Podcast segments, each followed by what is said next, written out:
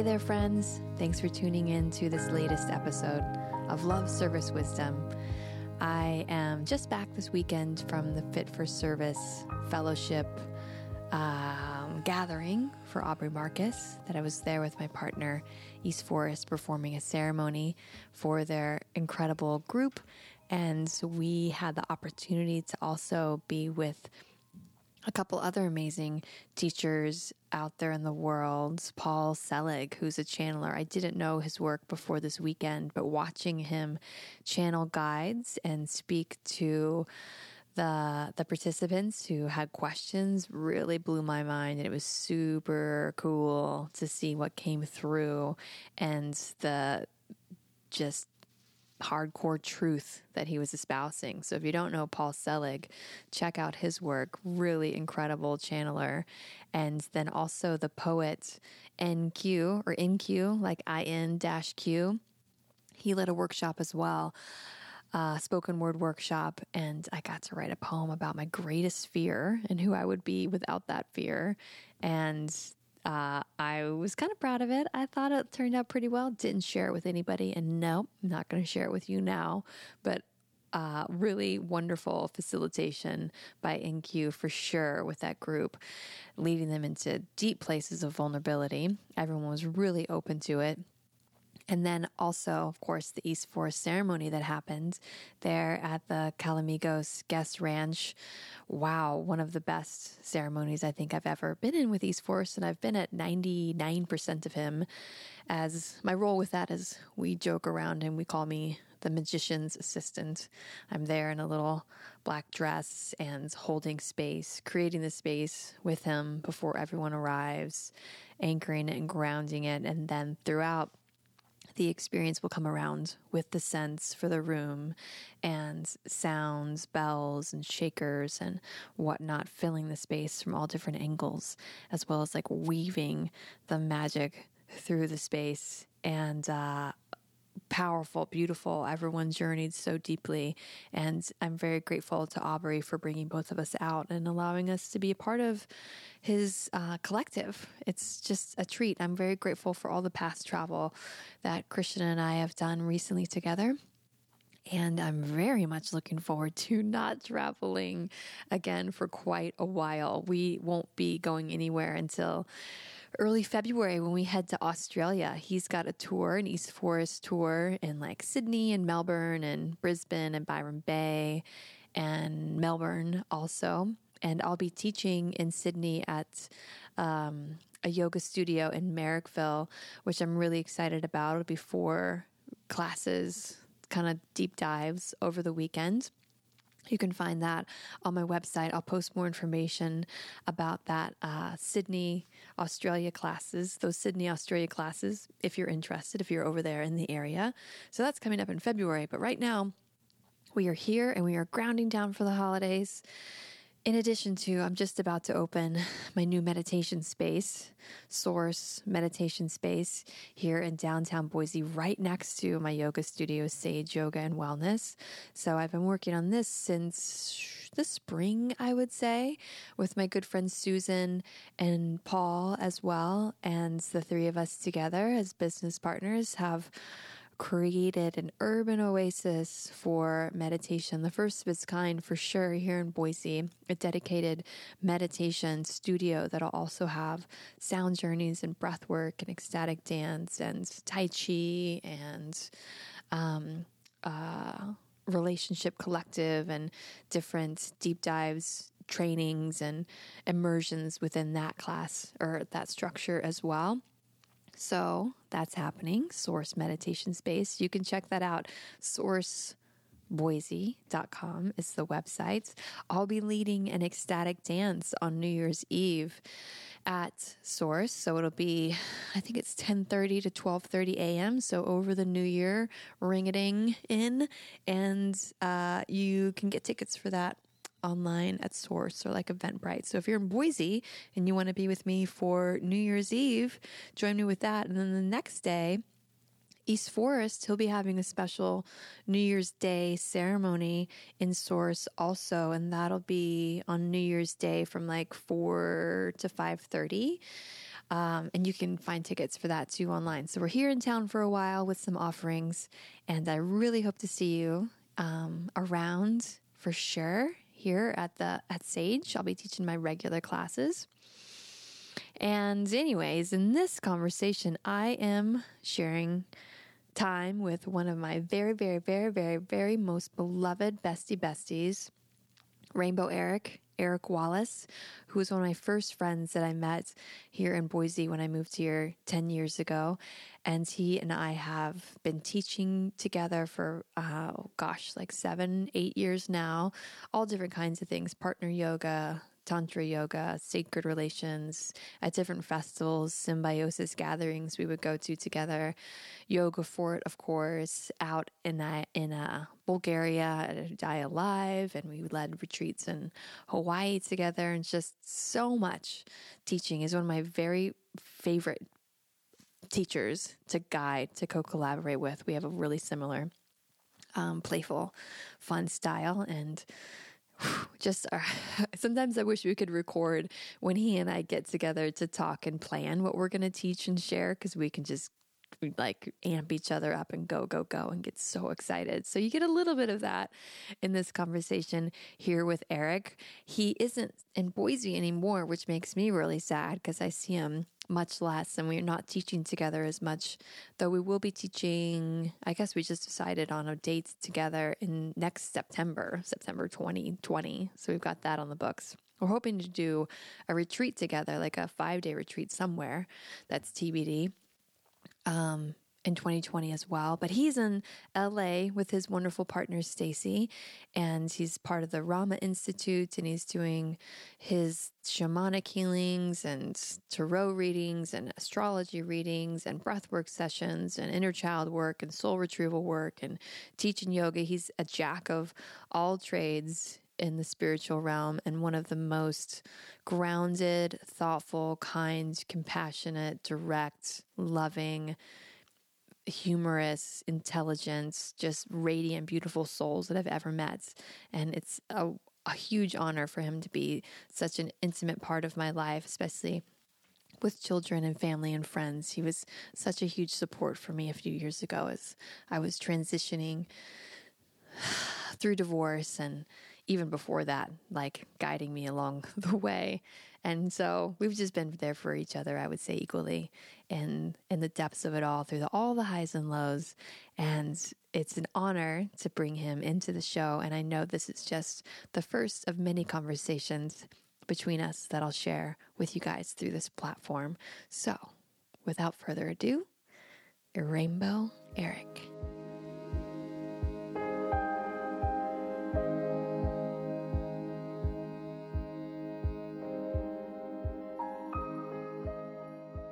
Hi, Rainbow Eric. Welcome to Love Service Wisdom.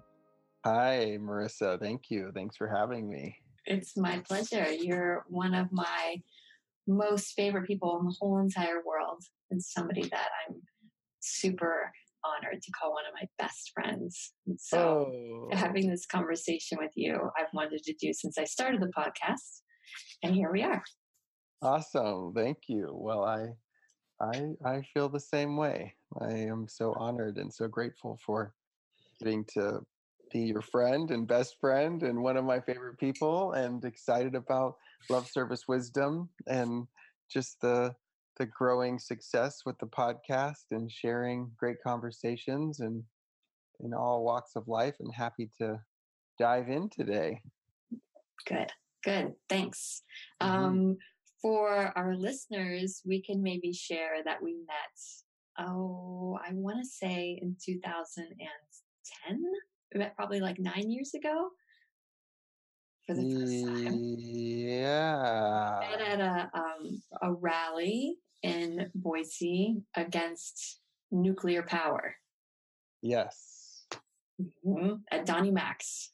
Yeah, we met and yeah, we were we were um, working on banners and flyers and signage for yeah an anti-nuclear um, encampment called think outside the bomb. Think outside the bomb that is what it was called. Yeah right. yeah. With the snake river alliance. Mm-hmm. yeah. And uh, I remember seeing you there, and I remember seeing you around Ecstatic Dance when that used to be at the Mhm. old Trade McIntyre. Mm-hmm. And you were mhm. certainly somebody who I was instantly drawn to. Uh, But I think everybody says that about you, so that's not unique to me in any way. and then yeah for me for me uh, in a yoga class at muse in boise off jefferson you i remember we both were in the back of a yoga class maybe it was jodine's class or maybe it was um, one of brandy's class maybe or i'm not sure maybe kendra i don't know and i looked over and i saw your your mayan um, hunab ku tattoo and and i thought oh that she has a hunab ku tattoo like wow maybe, maybe there's more going on to this mysterious woman marissa wepner than i thought and and it was true. Yeah, it's definitely true. There was way more going on inside that magic being than I than I thought. So here we are, almost almost ten years later. Yeah, that was the spring of 2010. So we're coming up on our our 10 year friend anniversary. Perhaps we'll have to do something fun, have a fun adventure. I think we definitely need to do that. Yeah. And I have an idea of what it could be. Okay, great. Perfect. okay, great.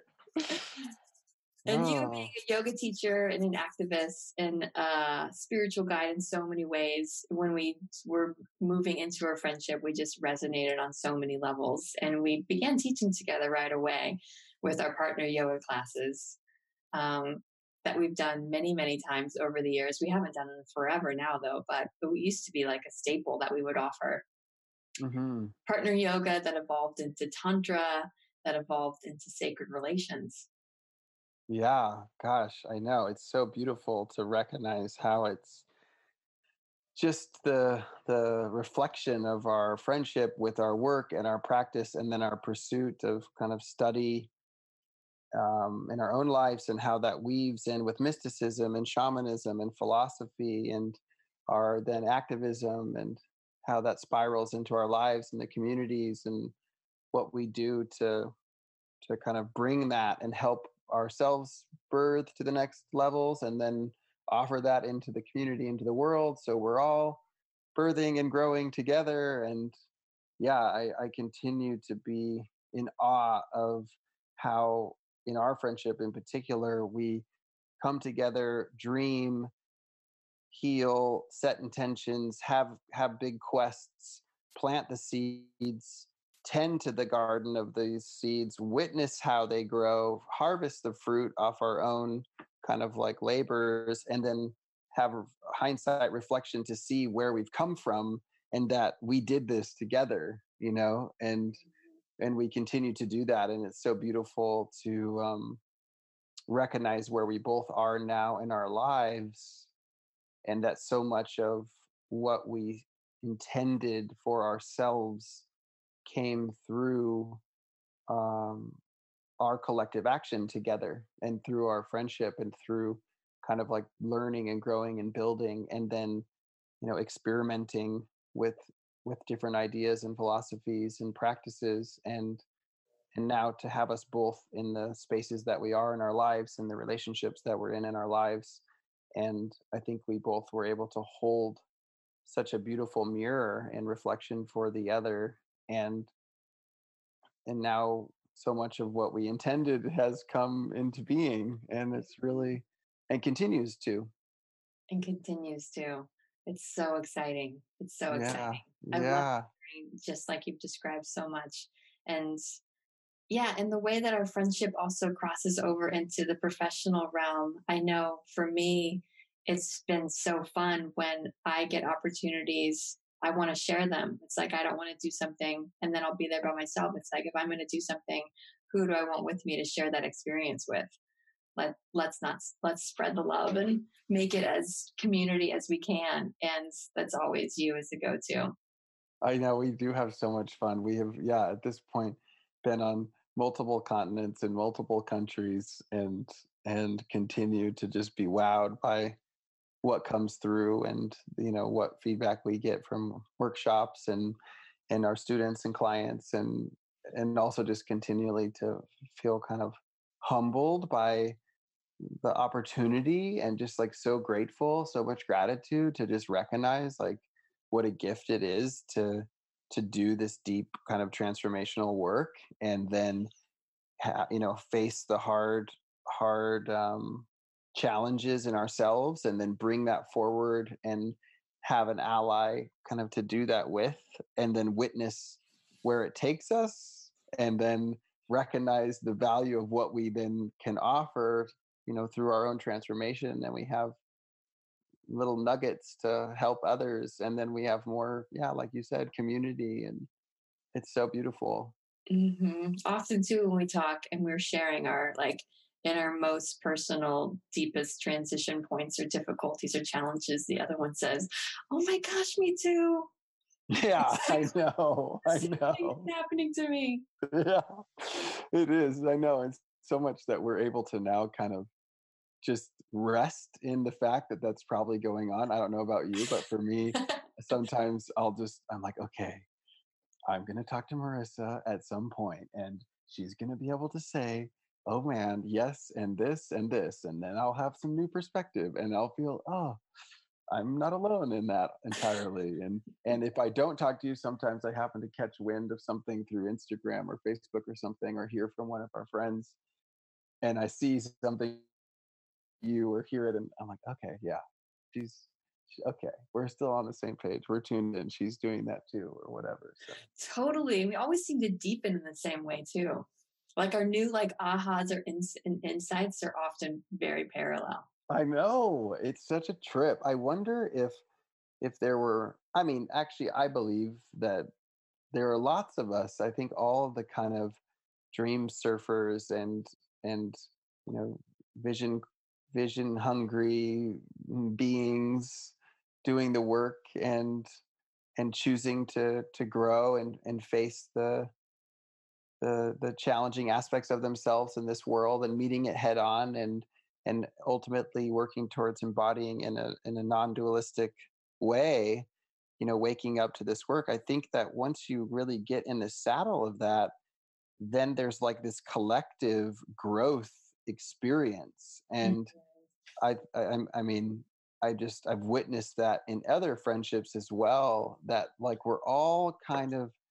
growing together simultaneously and in our reflection we get to see ourselves you know from a different angle and it's so helpful to have the validation and to have the reassurance and then also to have the motivation to kind of keep doing the work and then the kind of like camaraderie or allyship you know to know that we're in it together um, as like this unified front and unified sort of organism or something. It's really so beautiful Mm-hmm. I feel that the image that comes that came to mind when you were saying that was, you know, at the end of the last unicorn, where all the unicorns are coming out of the ocean yes, yes.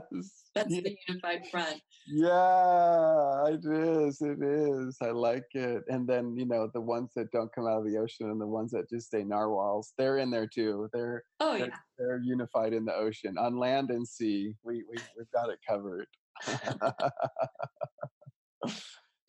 you know so, oh go, go ahead. ahead oh okay i was gonna say like on that you know in that vein something that just came through of just you know since it has been a little bit since we've kind of spiraled back together and now here we are and in in live time uh, uh, spiraling back together i to test our theory uh, something that's been really moving through my life right now is kind of getting in touch with the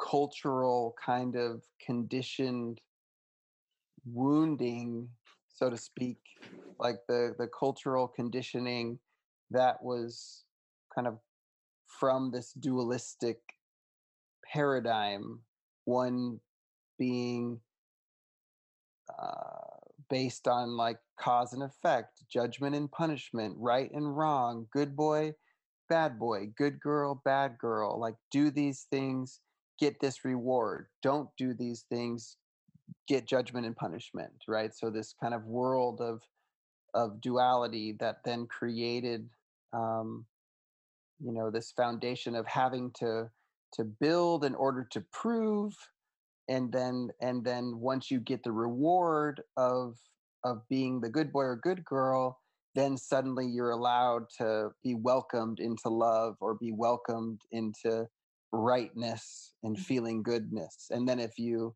you aren't you didn't do a good job or you don't get the reward then you are somehow not good enough and needed to try harder and can do better next time you know and as a result what i've noticed is just how much shame and guilt and fear are are present um, in the collective consciousness uh, and and in the kind of bodies of all of these beings who have been raised in this sort of codependently wired outside in top down um, shame based culture.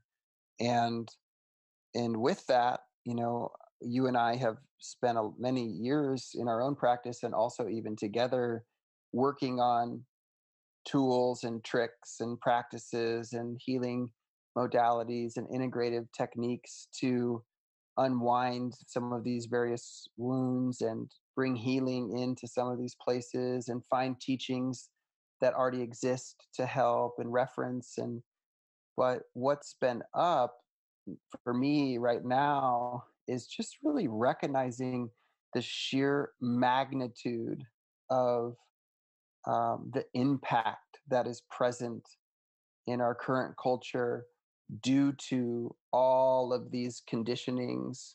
And as I find my way through kind of resurrecting some of my wounded child and getting in touch with some of these deeper currents of shame and and kind of like decalcifying some of these hard crystalline sort of structures in myself i find this beautiful joy and beautiful creativity that flows and i find so much more depth and so much more connection and and then i have all that energy you mm-hmm. know and, and i go out into the world and then from this new d- deeper reflection point i feel into the nervous systems of all of the people kind of wandering around and can feel the same you know icebergs of of guilt and shame and fear and pain and then the masks that they're wearing you know due to defense mechanisms and projections and the various egos and things that they've built and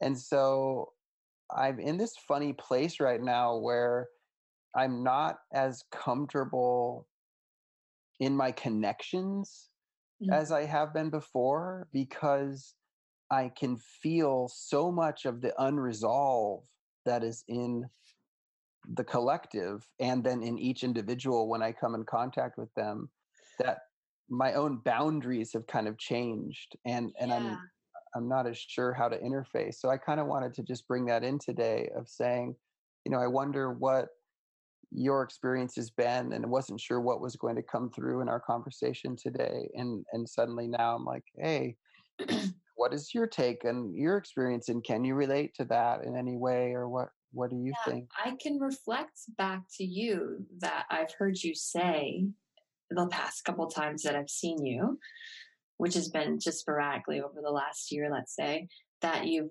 voiced how you have a lower tolerance for people who aren't willing to be let's say honest or mm-hmm. deal with mm-hmm. their shit or mm-hmm. like be real like mm-hmm. for the mm-hmm. masks.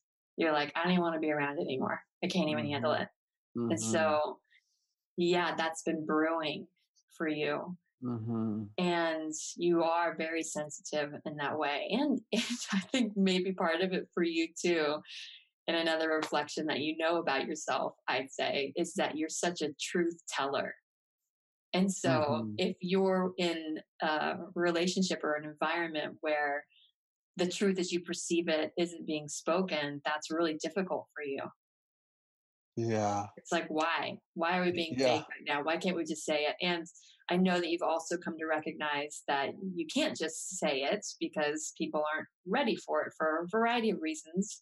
And that's okay. Everyone's Yeah. at their own on their own journey at their own pace and you can't judge where someone is and whether or not they're so much is unconscious, you know? And so even if you maybe you could recognize something as let's say a truth, a deep truth for someone, but it's so unconscious within them that even speaking to it that it's not landing anywhere. You know, it just would I think generate more defense.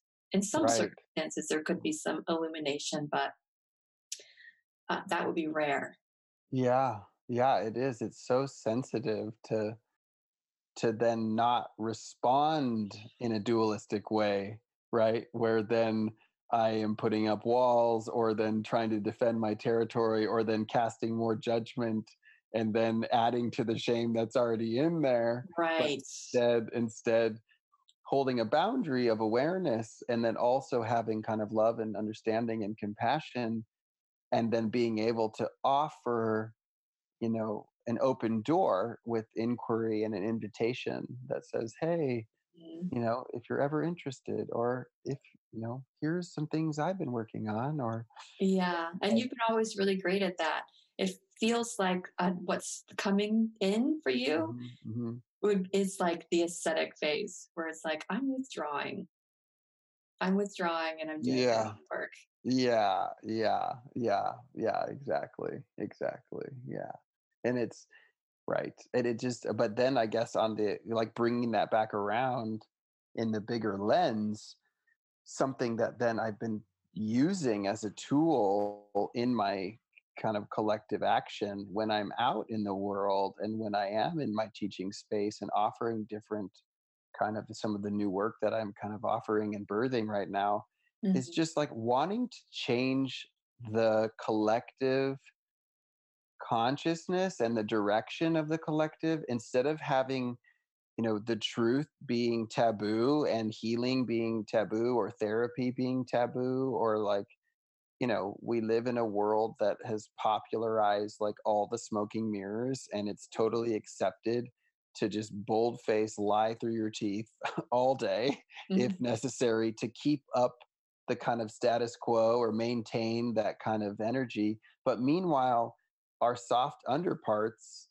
you know seem to be feeling kind of trapped and wounded and scared and really longing for connection you know like wanting to really connect and feel like we're heard and we're safe and there's trust and I yeah, I guess I would say too that I feel in my own witness of um, that space of being a teacher and a Mhm, guide and doing my own work, it mhm. feels like I think what you're saying is true. A lot more people are really ready for let's just be honest and real. And I'm ready yes to be a mess, let's yes say. I'm, yes I'm ready to let the boundaries come down. I'm ready for the hard.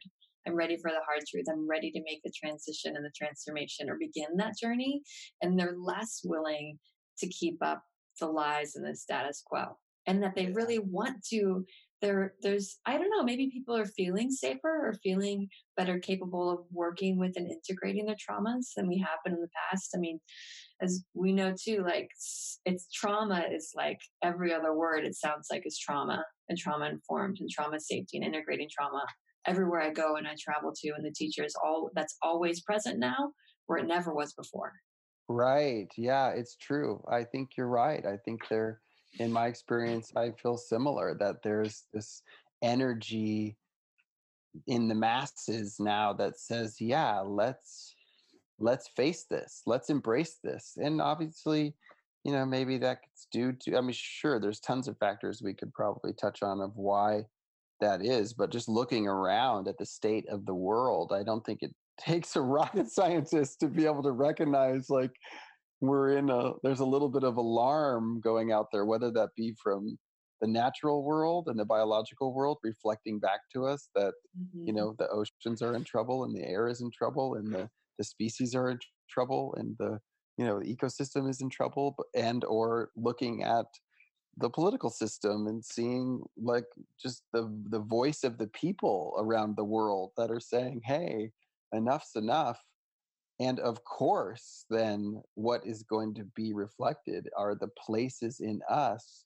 where all of the wounds from living in this time are still present you know and what hasn't been faced and what hasn't been you know integrated. And how can we as a collective share in that work together? And so instead of it being something that just you know elicits more shame and adds to the already mountain of repressed things that are in there what if instead it's it's like wow you know good for you wow mm-hmm. well, look at that like yeah that's right like since when did we forget that we're on a learning curve you know we came yeah. we came here to learn like we didn't come here to have all the answers and be punished for not having them no we came here to to learn and remember and grow and figure it out and exactly i'm thinking of i just recently saw you know tina from boise mm-hmm, mm-hmm. I, I haven't seen tina in years but she was married when i first moved to boise and was mm-hmm. you know had like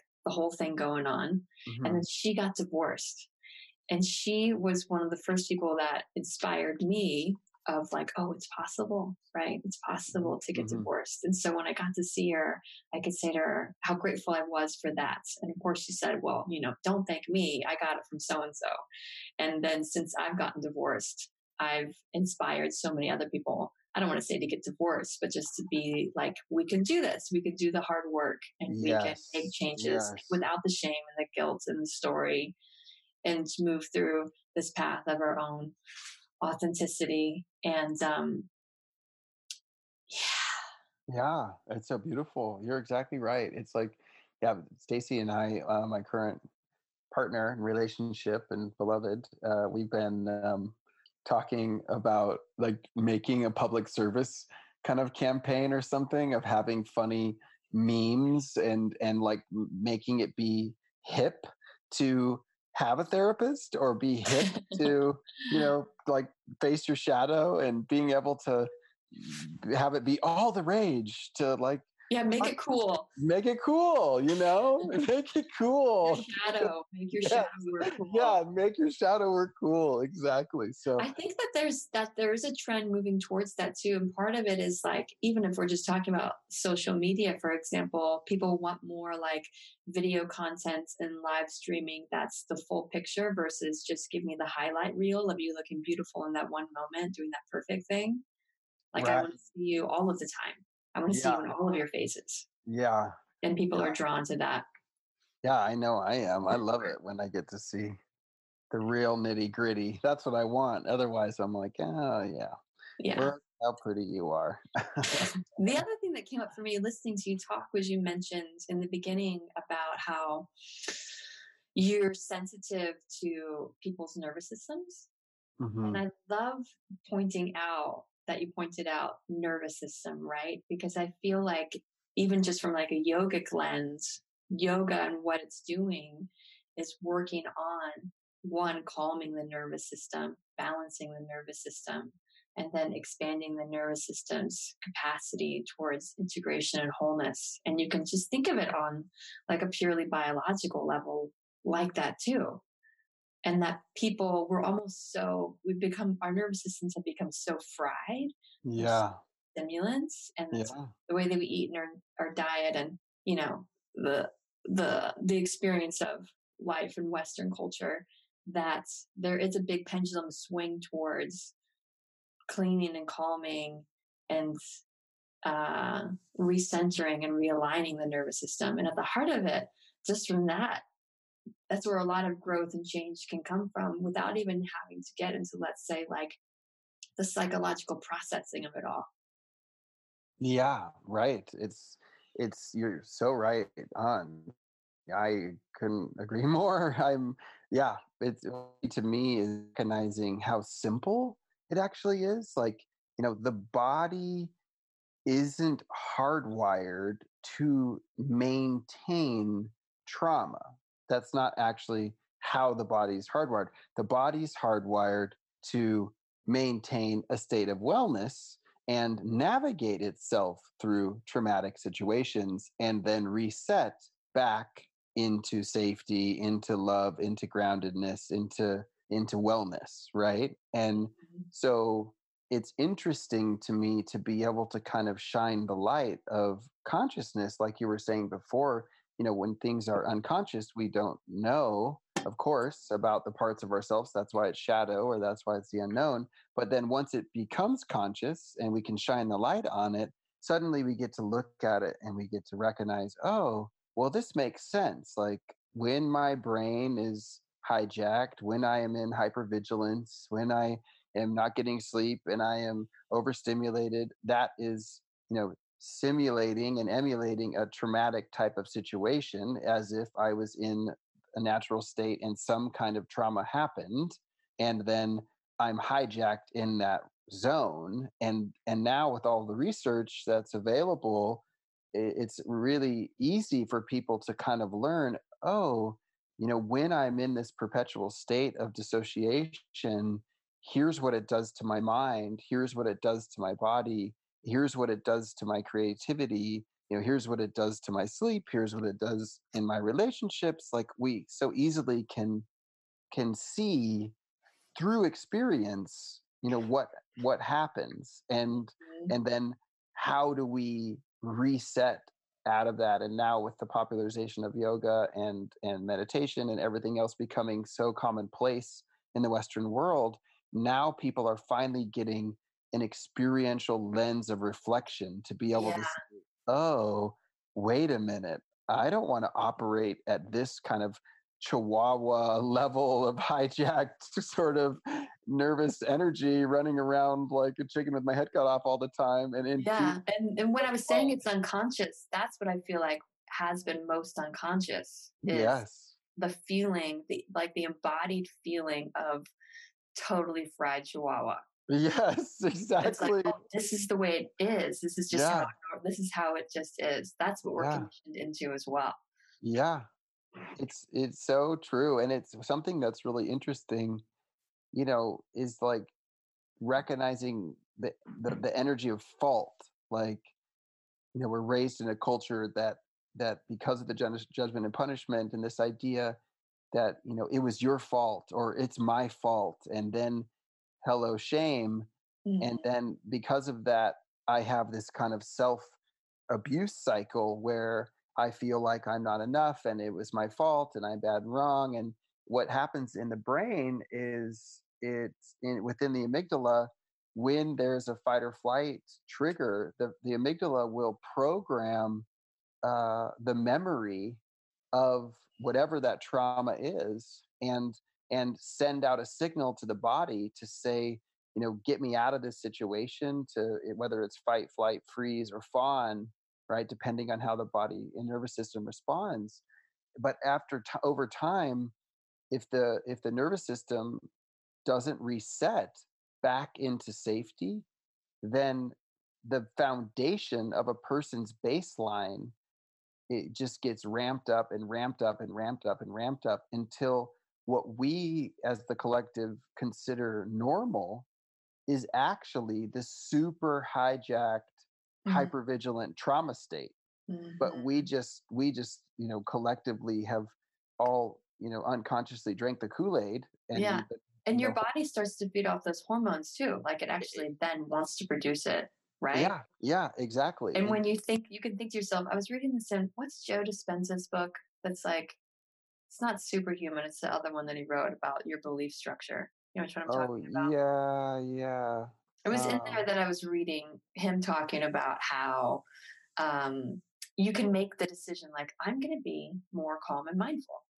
yeah like the And then- negative thoughts book or whatever it's like the- Yeah, something yeah, like that. How to yeah. change who you are, or break the addiction to breaking the habit of being yourself. yeah yeah there That's we it. go Breaking we- the habit of being Yeah, yourself. It was there in there. yeah yeah it was like you can make the decision i'm going to be more mindful and calm. I'm going to handle these situations differently.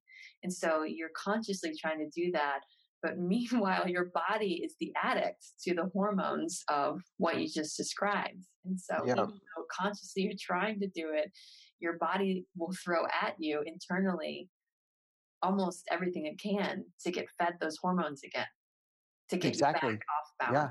yeah exactly. In the whole way that the all the neurotransmitters then move through the body and then you build a reference of the patterns and then we have self identity that's wrapped up in that so we actually Mhm. think what we are you know is this structure of really intense kind of abusive thoughts or is this structure of this really high intense energy feeling and we're rushing around and we think that this is us and it's this constant you know dopamine adrenaline cortisol battle and and all we're really wanting is to just rest and you know be be loving and nourished and feel safe and connected. And you know something that's been interesting with these practices all coming out and now there is so much more research about um, you know the polyvagal system and the enteric nervous system and how that hardwires into the brain and how that connects with breath work and yoga and movement and then how that connects with food and lifestyle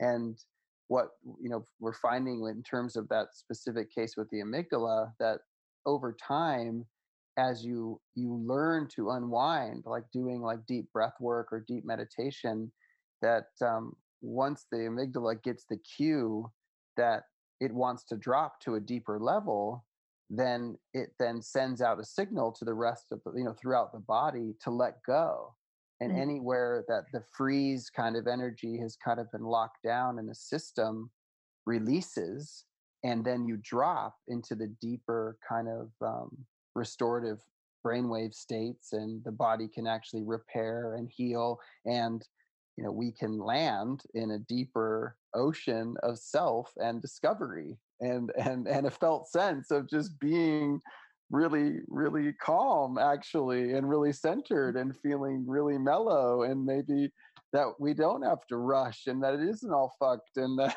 we don't have to figure it all out right now and it's all fine, and I'm fine, and you're and I'm fine. fine. Yeah, yes, exactly. and then and then people are like, "What is this feeling? What, what is this? I- What's happening?" And, and it's, I'm not used to what this is. Wait, you mean I'm okay? Yeah, exactly.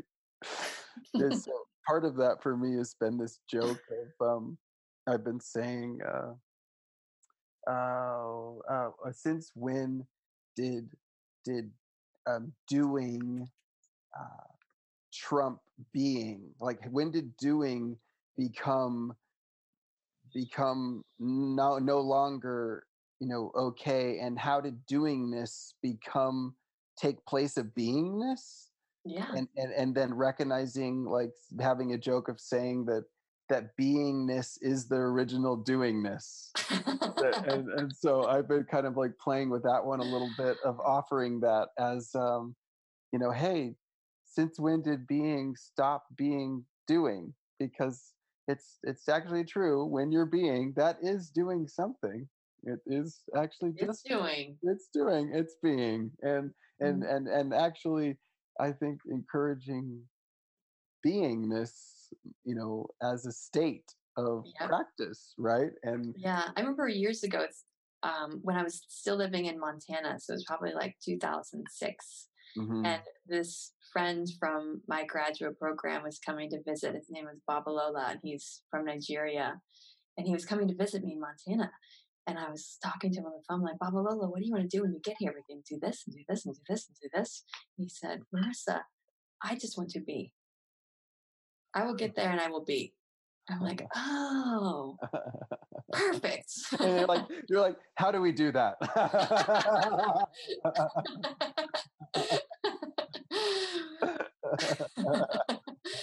There's a funny story. Like he's Nigerian, Nigerian talks Yeah, this Nigerian accent. And I took him once. I actually did a few things with him and took him to a hot springs in the middle of nowhere, rural Montana, in Jackson, Montana, with Mhm. Maya. Maya's maybe like two years old, and one of my good friends, Sally, that I was living with, and it's um, a rural hot springs pool with like you know like cabins that you can stay in things like that and i don't think babalola had ever been in a hot springs before and so he just he was probably in it way way way too long and eventually he got out we were in there you know we get in and out and we're, i'm drinking Mhm. up water i didn't take good enough care of him let's just say that he got out of the hot springs and he's like, I need to go to the bathroom. So he went upstairs in the indoor facilities to find the restroom and he noticed that he had wound up in the ladies' room, but at the same time he started to pass out. And so his thought was just like, oh God, they're gonna find this black man in Montana, basically you the hot spring out. oh, we laughed about that for a long time. Oh, that's awesome. Yes, yeah so good. Anyways, the beingness, you're totally, totally, totally right with all of that for sure.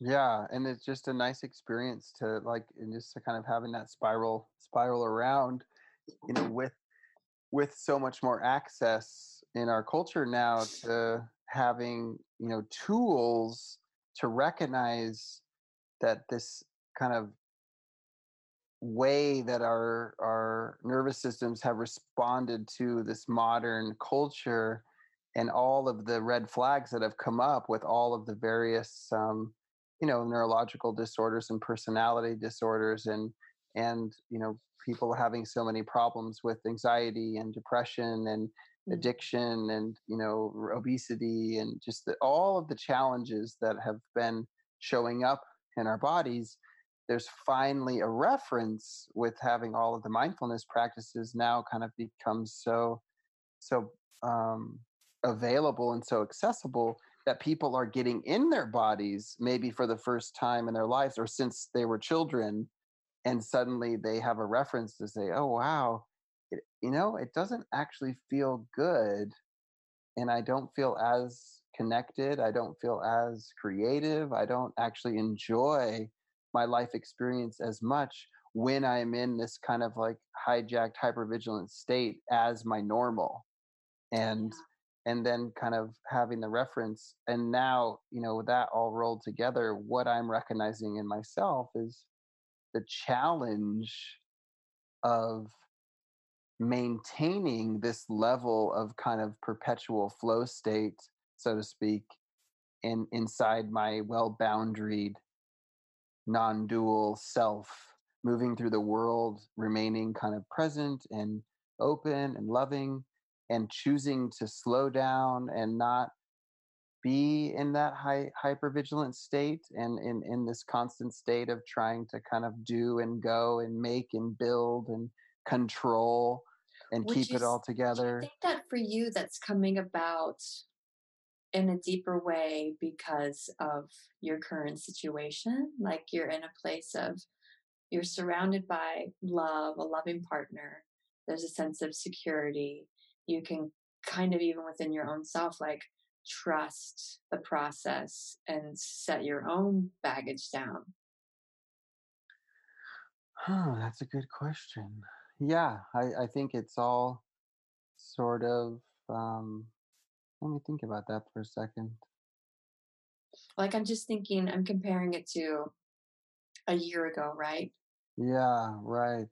When yeah, much I mean, more different, difficult living situation. Yeah, I mean, for sure. Yes, for sure. I I think that's actually like hitting, you know, nail, hitting the nail on the head or something. Where I, I think a part of it is having a space and a place and connection to unwind and to let go and to be able to feel safe. And you know in this culture that's like the two partner practice you know having a partner and two incomes in one household and the two of you are doing it together and then it's you know next to your neighbors that the two of them are doing it together and next to their neighbors and the two of them are doing it together. And you know i'm grateful that i'm now in this position to have this two partner practice and I am felt I, I have the support to unwind in this deeper way and to allow my own healing process to go deeper and integration process to go deeper.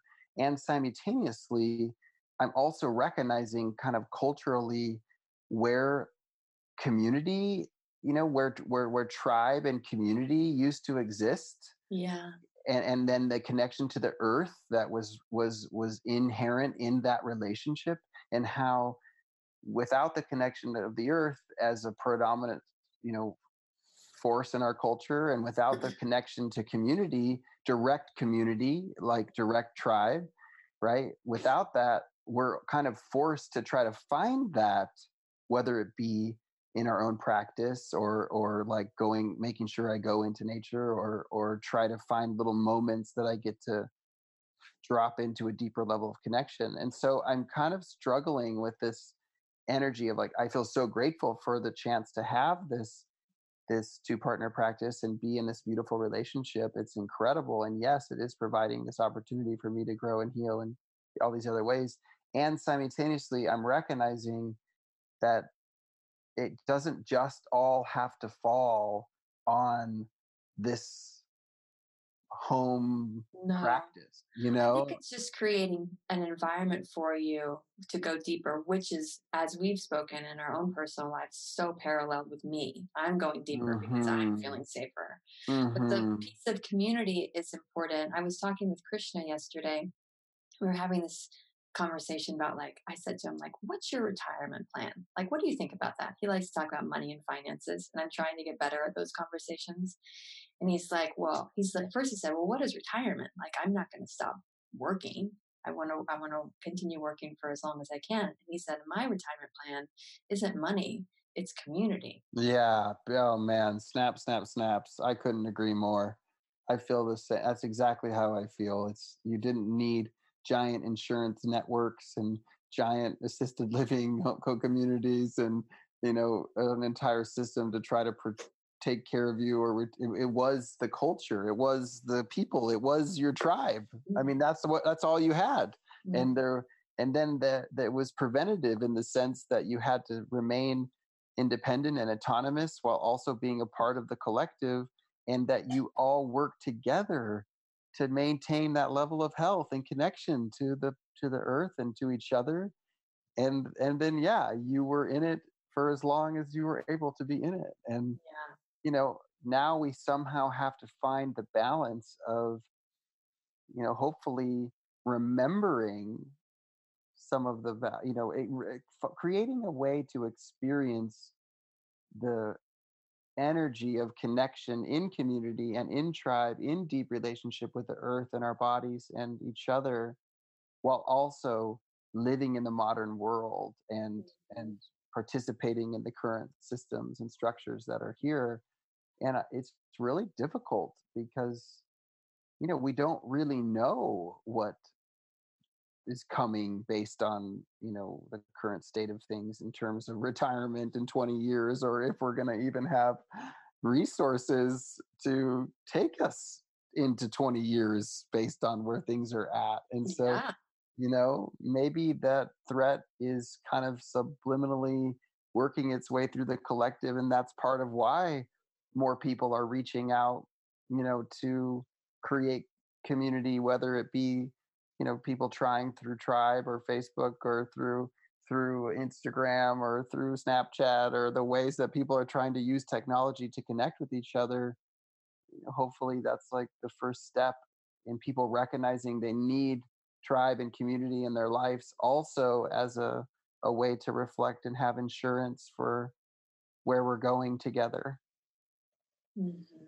and and what's going to happen for our futures you know it's but I really appreciate. Yeah, I like Krishna's perspective. I feel the same way. Yeah. And, and then still having to also make a living and like want to also participate in that thing too. You know, it's it's really interesting. Yeah, I was listening to a podcast between um, Charles Eisenstein and Orland Bishop, who's a thinker mm-hmm. that I just started to get to know when I went to the SAND conference recently. I was really impressed by his work and his talk. And I haven't finished the podcast, but they were at this point where they're talking about just even society um, and how society used to be based on collective agreements that we all buy into. And there's kind of a rite of passage into this buy in of what your community or society will provide for you. Mm-hmm. And part of it is finding your own gifts and talents to be of service and a way to live live your gifts and services into the world and mm-hmm. how in our modern society we don't have that that it's it's just like a, a system that we're just supposed to believe that already that already exists and we're supposed to just believe and buy into right there being a right. choice point right. Oh, totally. I mean, and then look at that with technology and consent.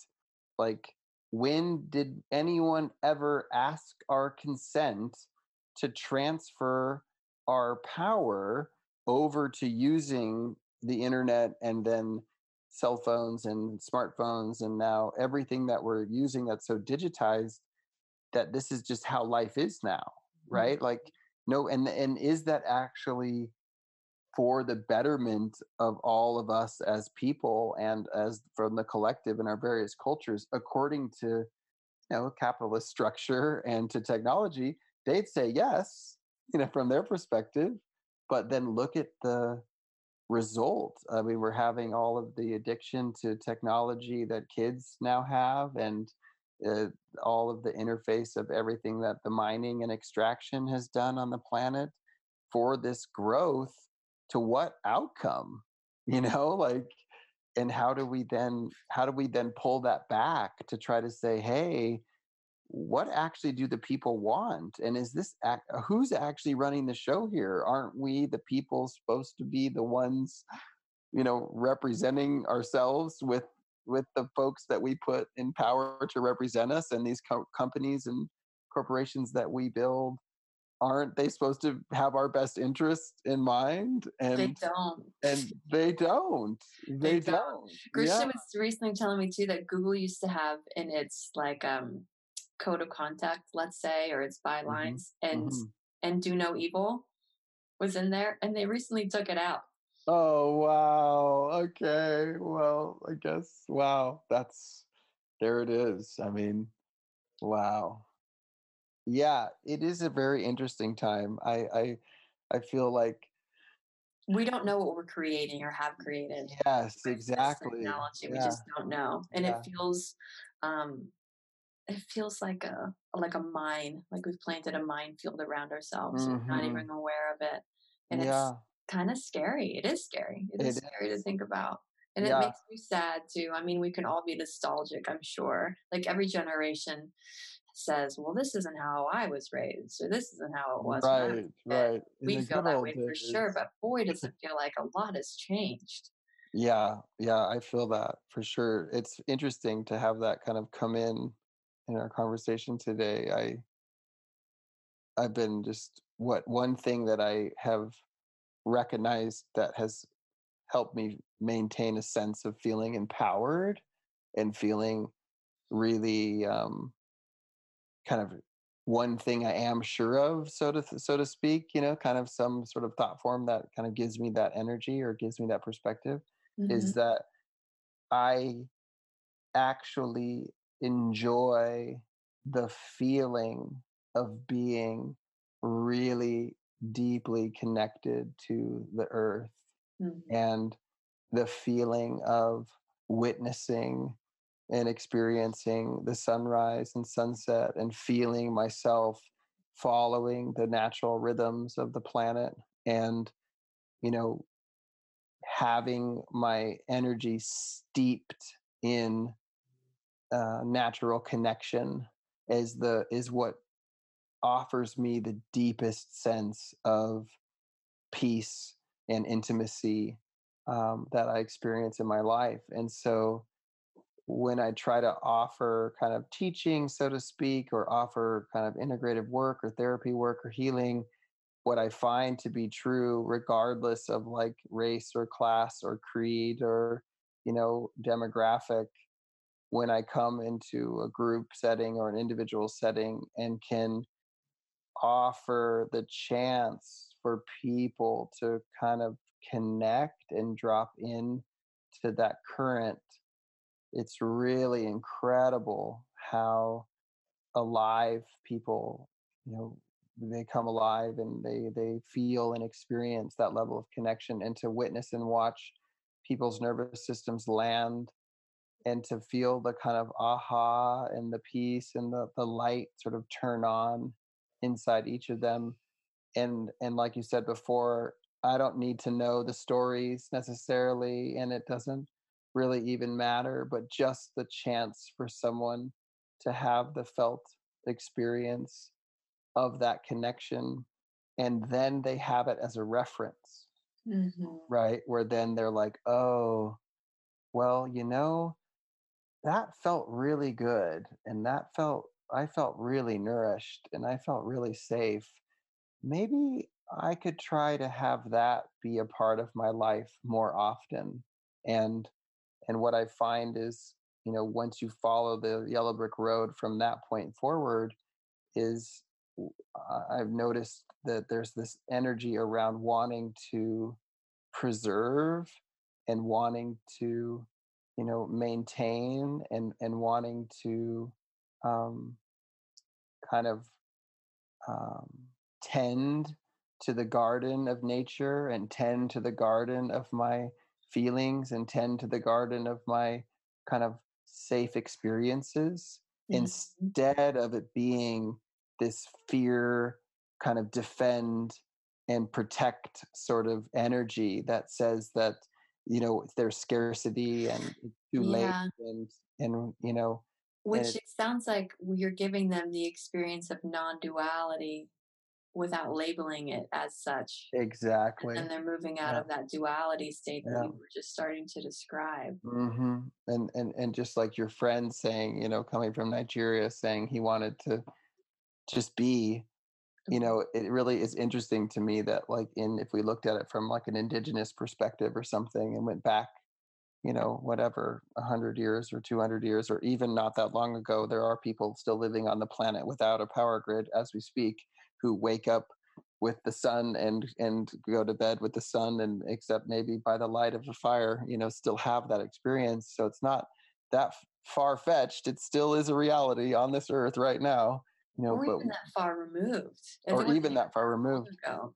right right But you know I was just down in Boulder um, in in September when we were on one of our hikes, and our guide took us to this amazing canyon, the along the Escalante River, hmm describing the is it oh the the Fleetwoods? Now what are they called? Begins with an F. But and like the, one of the Anasazi tribes around the same Mhm. time. hmm I can't remember what they were, but it was like a, a, a conglomeration of different tribes that lived there. And he's like, and the tribes lived here for a thousand years. And I was like, wow, we've only been on this continent, Europeans, for like what? yeah a few hundred years Maybe not even, not even. well yeah i guess yeah for if we wanted to say christopher columbus right yeah But 1490 just that perspective of how long another culture lived in a place where we right are right barely any sign of anymore. yeah right exactly and where Yeah, we're moving as a collective culture and how quickly really things can shift and kind of be gone. I mean, we have no idea what direction it's moving in. Yeah, I know. And that's the thing is, I mean, yeah, it is interesting to look at the direction that it's moving in, at least right now, and to be able to then make a choice, you know, come having that perspective with the kind of different nervous system, like we were talking about, and just a different level of connection, at least. You know, maybe my most radical form of activism is to choose to be present and to be grounded and to be calm and loving mm-hmm. in the in the face of all of this change and adversity and everything else going on and and what i found to be true is if i'm able to be calm and be grounded and stay centered when that kind of eh, you know erratic chihuahua human and energy comes into my field i can say hey hi like be here with me you know let's just take a breath and hello and and and then maybe ask is everything all right you know like You're great at that. You've always been You're always so good at that. I often think to myself, you'll come to mind when I'm in different places, and I'm like, if Eric were here right now, he'd be talking to this person and asking them how they're doing. yeah well with the central nervous system too and just the energy fields i think because you've worked for so long you've done you've done your sadhana your practice for so many years and you are so conscious there's probably very i mean we all have unconscious things that get by us that we're not aware of yet but you have less than most let's say. And just through that work that you've been doing and have done it's not just your nervous system but your whole field. Yeah that's calm yeah that's soothing that's nurturing Yeah, and then And- that gets to be a permission. yeah, your own practice is important because Yeah, you getting into that place does create change in the world yeah. for those that are the ability to be with you or near you or around you. And like you're saying too, they're referencing seeing someone of a possibility also like, oh, it's possible to live that way, to be Yeah. that way. He's doing it. He is it. Yes. He's being it. Yeah, That gives hope. Okay. exactly. Yeah, and that kind of spirals around to the the energy of just the collective sort of popularizing wanting to do the deep work and to ask these questions and more and more people seem to get online you know every day with with wanting to to find some point of connection and feel good and happy you know and find some level of growth and i think it's it's innate inside all of us we weren't born to suffer i mean contrary to what some people may have been raised to believe and and believing that mythos and and that's you know if they want to continue to believe that mythos that's their prerogative. I would say we weren't born to suffer, but we were born with a lot of suffering inherent in us. Yes, agreed. Yeah. And just and then part of that is how do we, you know, offer that out to the other communities is you know, it shouldn't be a privilege to have a conversation like this. You know, it shouldn't be a privilege to connect to the earth, to have clean water, to have healthy food, to feel safe, to feel loved, to feel nourished. Like that shouldn't be a privilege. That should be an innate biological right for every being born on this planet and every organism that's born on this planet, you know, that is here also. And I think part of the challenge, like you said, we're born into this level of suffering. And if you never know the reference of connecting to the wild spaces and never know the reference of feeling loved and vital and fortified, and never know the reference of of love and safety and connection and service and wisdom, like no wonder people are living in a perpetual state of fear and and survival and in a place where addictions take them and then the you know dominance and and violence and greed and objectification and everything else that comes with it. I mean it's it's only natural that a wild you know energy an animal caged or whatever is going to fight with all the tools that they have. And i think that's one of the things that i really love about your and i's friendship and the work that we do is choosing to take the privileges that we were born into regardless of whatever personal suffering stories we had and we were able to work through we still were born into places that you know gave us resources and born you know into a race that that gave us opportunity and and and had advancement just simply by being you know the color that we were and living in the demographic that that we have.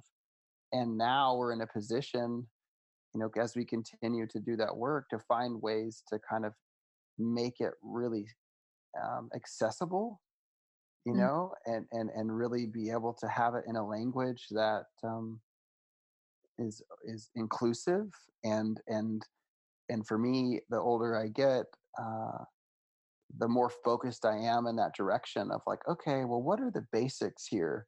And how could i walk into a room full of people from all over the world? And like what are some things that we could do to experience community and experience connection regardless of all of our personal stories or our faiths or traditions or backgrounds and to me the nature practices and the embodiment practices are so unified like everybody can breathe Mm. everybody has the, can smile everybody can feel and so if we can can breathe and feel and that often elicits a feeling of connection and safety and smiles then then our result i find that um, that feels really powerful because at least then we're all actually on a common playing field you know and we're actually connected and maybe able to then start coming up with some different ideas or visions or dreams for seeds to plant for the future I love it.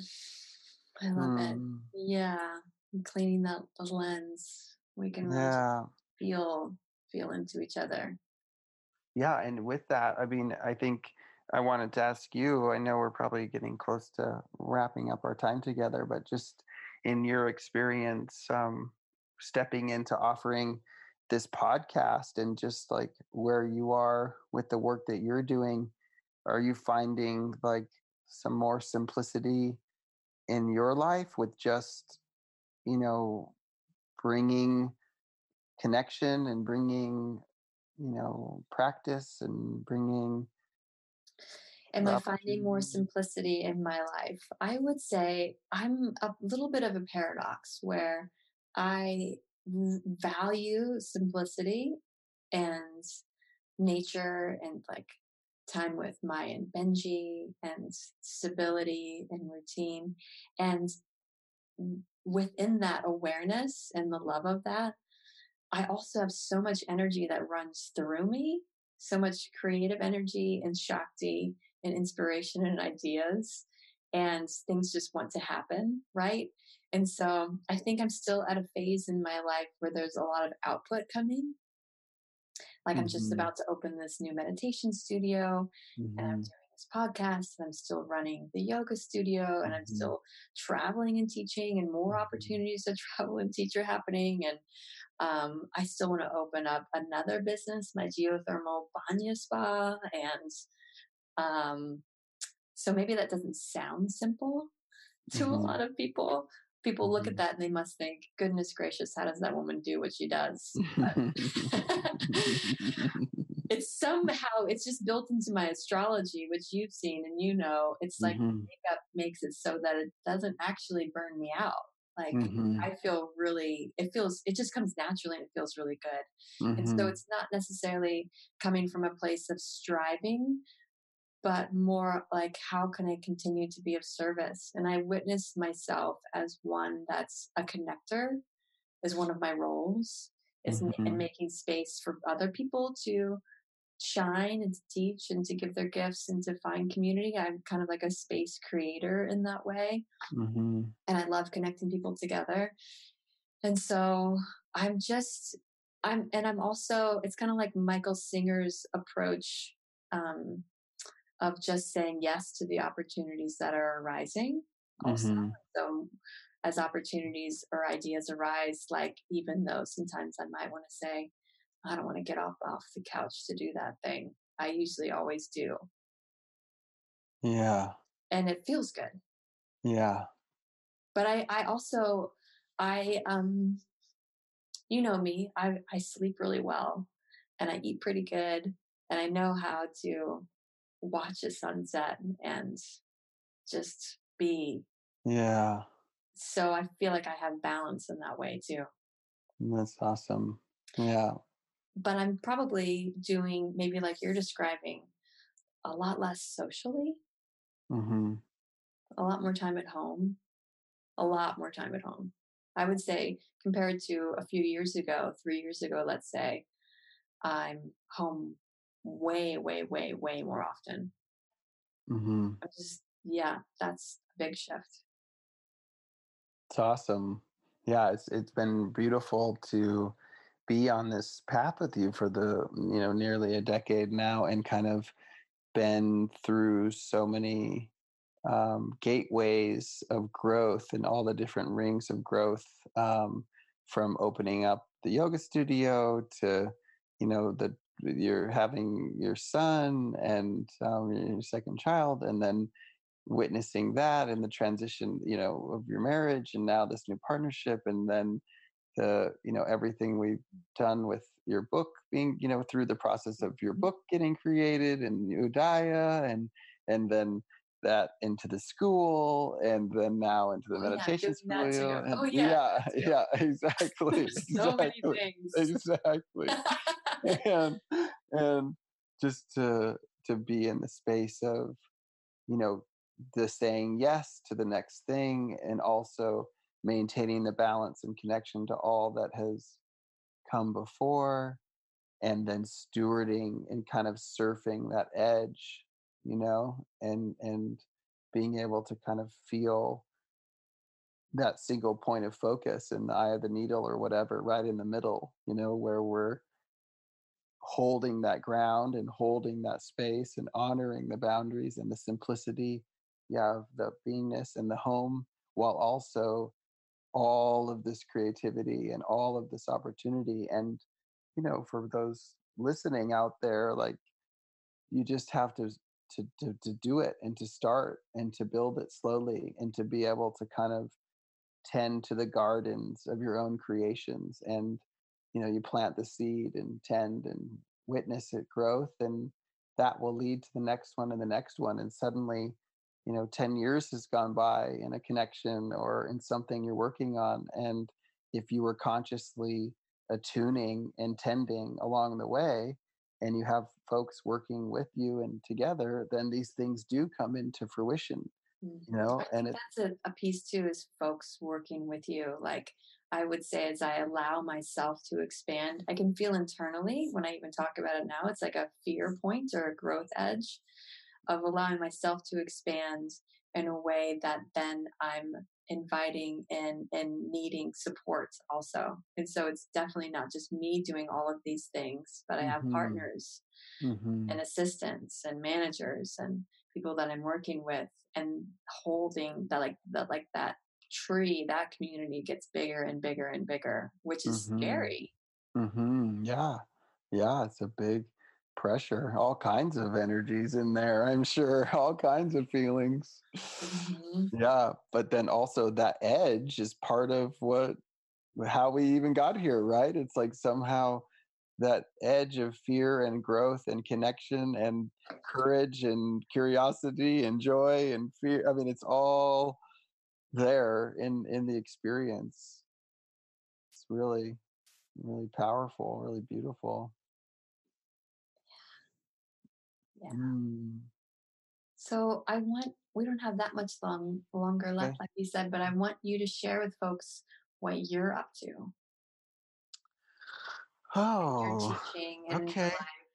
Thanks. Yeah. Well, I um, yeah, I guess like we, you and I, you know, I moved from Idaho to Southern California to, you know, for the opportunity to continue pushing myself beyond my own edges and um, yeah well we were born in you were born and raised in idaho and everybody else is coming here from california because yeah exactly. Like, i did the, I, I, I did I did the opposite. Yeah the opposite migration i know. I'm like once idaho fills up with californians then there'll be space down here for everybody to move down here. So you know,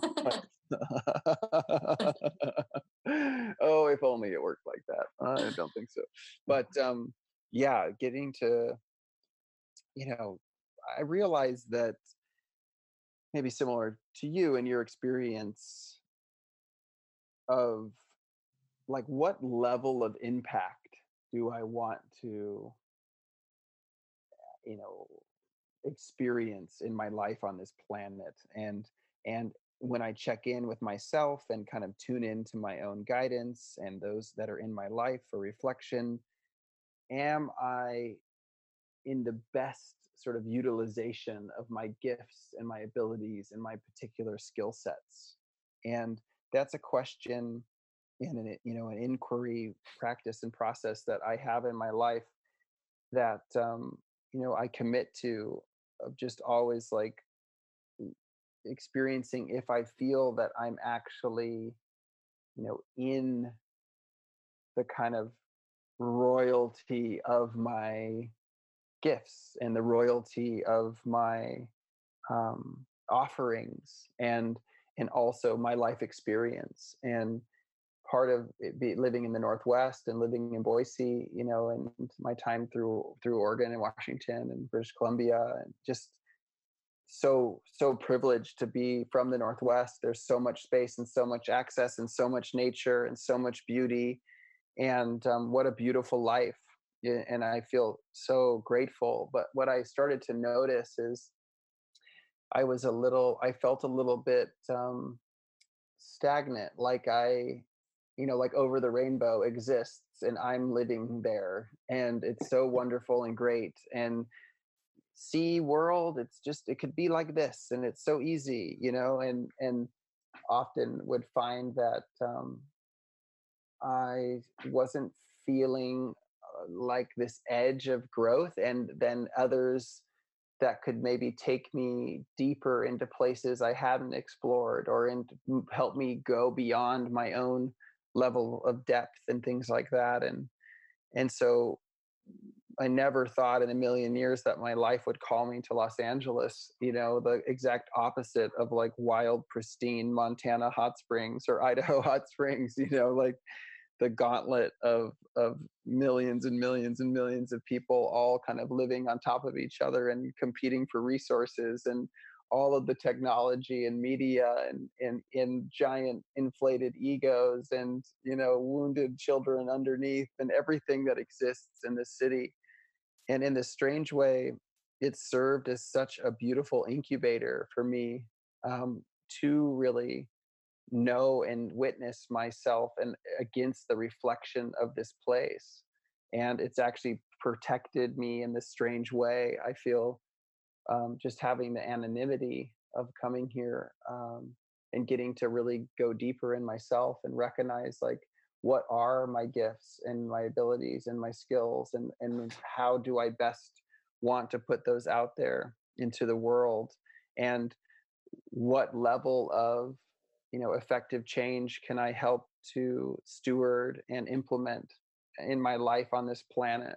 And and part of that for me was actually kind of coming out of you know let's say like the secret rainbow den i was living in in the northwest and my hiding you know kind of like living underneath the radar and not in the limelight and not taking myself to a bigger you know a bigger platform. And now that the calling was to continue to grow and push myself beyond my own edges and i've landed in a place where i have so much access now and there is this bigger audience and the the, the kind of you know being on this kind of global trade route so to speak i have access to the whole world in a way that you know i really just i didn't have access in, in directly you know in boise. Mm-hmm.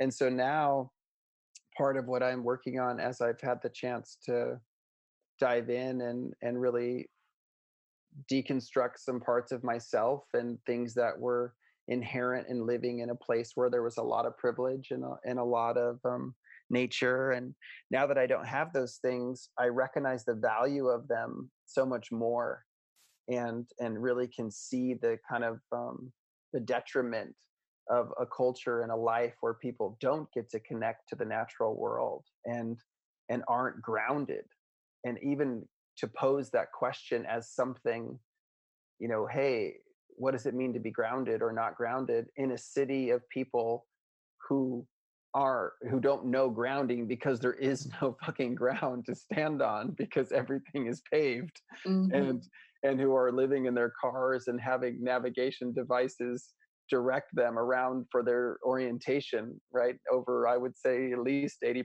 of the city has no idea what direction they're driving or when or how because waze is telling them where to go you know or google maps.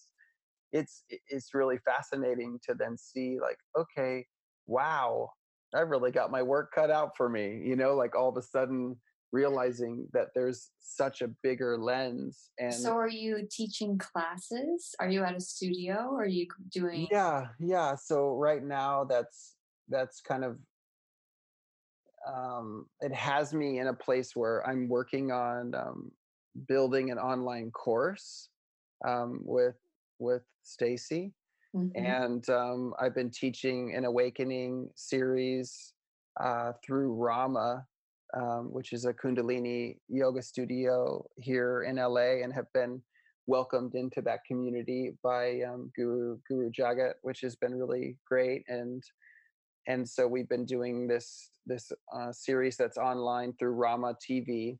Mm-hmm. Um, that is this awakening protocol that uses kind of a culmination of everything that I've trained in and studied in life. It's kind of a fusion of of shamanism, activism, yoga, tantra, meditation, you know, health stuff, depth psychology, um, and uh, all kind of woven into practices that people can incorporate, um, and also breath work, you know, that people can incorporate on a daily and weekly and monthly basis to activate and wake up and fully kind of embody themselves as a wide awake creator on this planet and living as you know a wide awake inspired human being. And then outside of that you know i've been traveling and offering different workshops in various places um, and then building my private practice you know as um, an integrative an integrative medicine medicine man so to speak and just offering you know private work to individuals and but i'd say the main piece right now is just kind of working on put getting my sort of message and and my frequency and channel sort of out there mm-hmm. and realizing that maybe similar to you that i just you know there's so much broadcast happening all over the world and there's so many different channels that people can tune into so to speak and turn turn the channel you know or turn the page and everyone's offering their two cents or whatever their ideas are and i think i have this inspiration right now of just understanding that a lot of what people are turning turning in you know tuning into and what page people are are turned to are are energies and frequencies that have people being locked out of their bodies and locked out of healthy relationships with themselves and the planet and one another.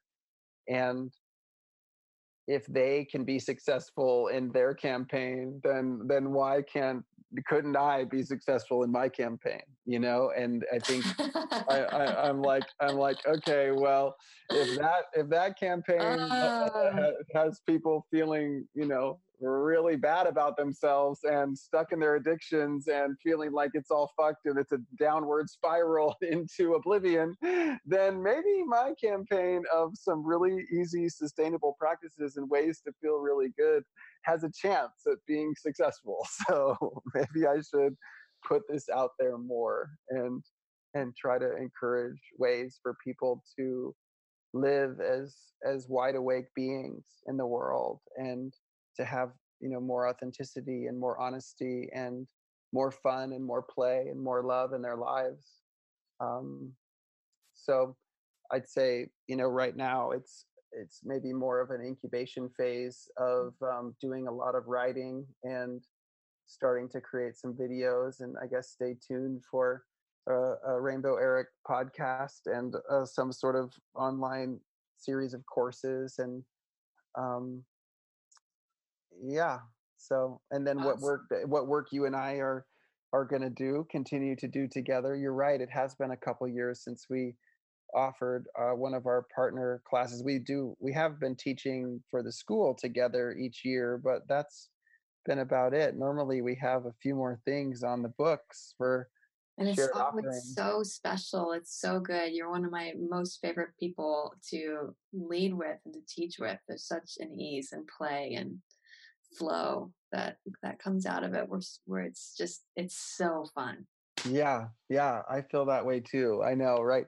right now we we we still have some some of our our silly play and flow classes uh, on the Udaya website. There's people, you know. oh my gosh, that's such a good reminder. You could go to udaya.com and we have a couple classes that we have co-led together, partner yoga and tantra, right? Yeah, yeah, yeah yeah. and then yeah some of our own mm-hmm. some of our own classes up there too but oh, um gosh. and back in the day we used to go to festivals together and teach those days at symbiosis were a lot of fun yeah exactly i know i think um we probably won't do that again i don't know maybe yeah i'm not sure i know that um this summer uh the festival that um i have been a part of throwing um, in idaho called Aesthetic Evolution is going to have a reunion um, event uh, in the summer, and I think maybe we'll be teaching there together if it Oh. works on the schedule. I was going to talk to you about that, but that'll be in June. Okay. Um, and um, but yeah, I I uh, that thank you for asking. I appreciate getting to share with you a little bit about what I've been up to and what my campaign is right now. Uh, well, the world needs you, and the world wants you. The world is the oh, world is almost ready for you. almost there we go. I'm glad we've been. There we go. There we go. Watch out! Watch out! Oh, Everyone.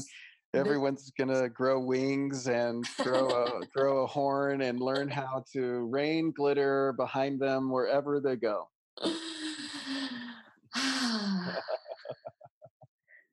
People can find you what like rainboweric.com. Are you still using that? Yeah, yeah. RainbowEric.com is just I'm actually revamping site right now, but it's just a splash page that will keep people connected to me. And then yeah, Rainbow Eric on Instagram. And, well, I've um, had I can just personally attest that, you know, even as one of even with you as one of my best friends and um a professional colleague that I love and admire so much, I've also been I've also had several healing experiences from you with you as practitioner and me as client and they've all of them are always have always been so profound and so deep and so like perfectly true and right on. Hmm. Thank you. I appreciate you sharing that and hope to get to continue offering them. Yeah, I'm still still doing past life regression work and still offering soul retrieval sessions and energy clearings, um, doing somatic um, recovery work and therapy kind of oriented work with clients and and um, Astrology, doing astrology and tarot. Yep, and still in that offering. And I've been moving into doing private teacher trainings Mm. um, and and kind of building a little bit of a, a school myself, so to speak. I think I'm I'm building a, a unicorn school. I'm gonna I'm gonna teach people how to be unicorns. I met a woman at Burning Man who started Unicorn University. Oh, perfect. Well, perhaps she and I should connect. I think I have all kinds of little tricks and offerings that she might enjoy. Uh, but yeah, and then some d- doing some private uh, training with with shamanic stuff, teaching people how to connect to deeper aspects of the earth and and know their own kind of wisdom traditions and cultural traditions. So it has me being feeling busy, and there's plenty of people in LA that are are ripe for for deeper connection. Um, so one one human at a time, trying to just share some of the rainbow magic. Fantastic. Well, tell Stacy and Shri that I say hello and send my love.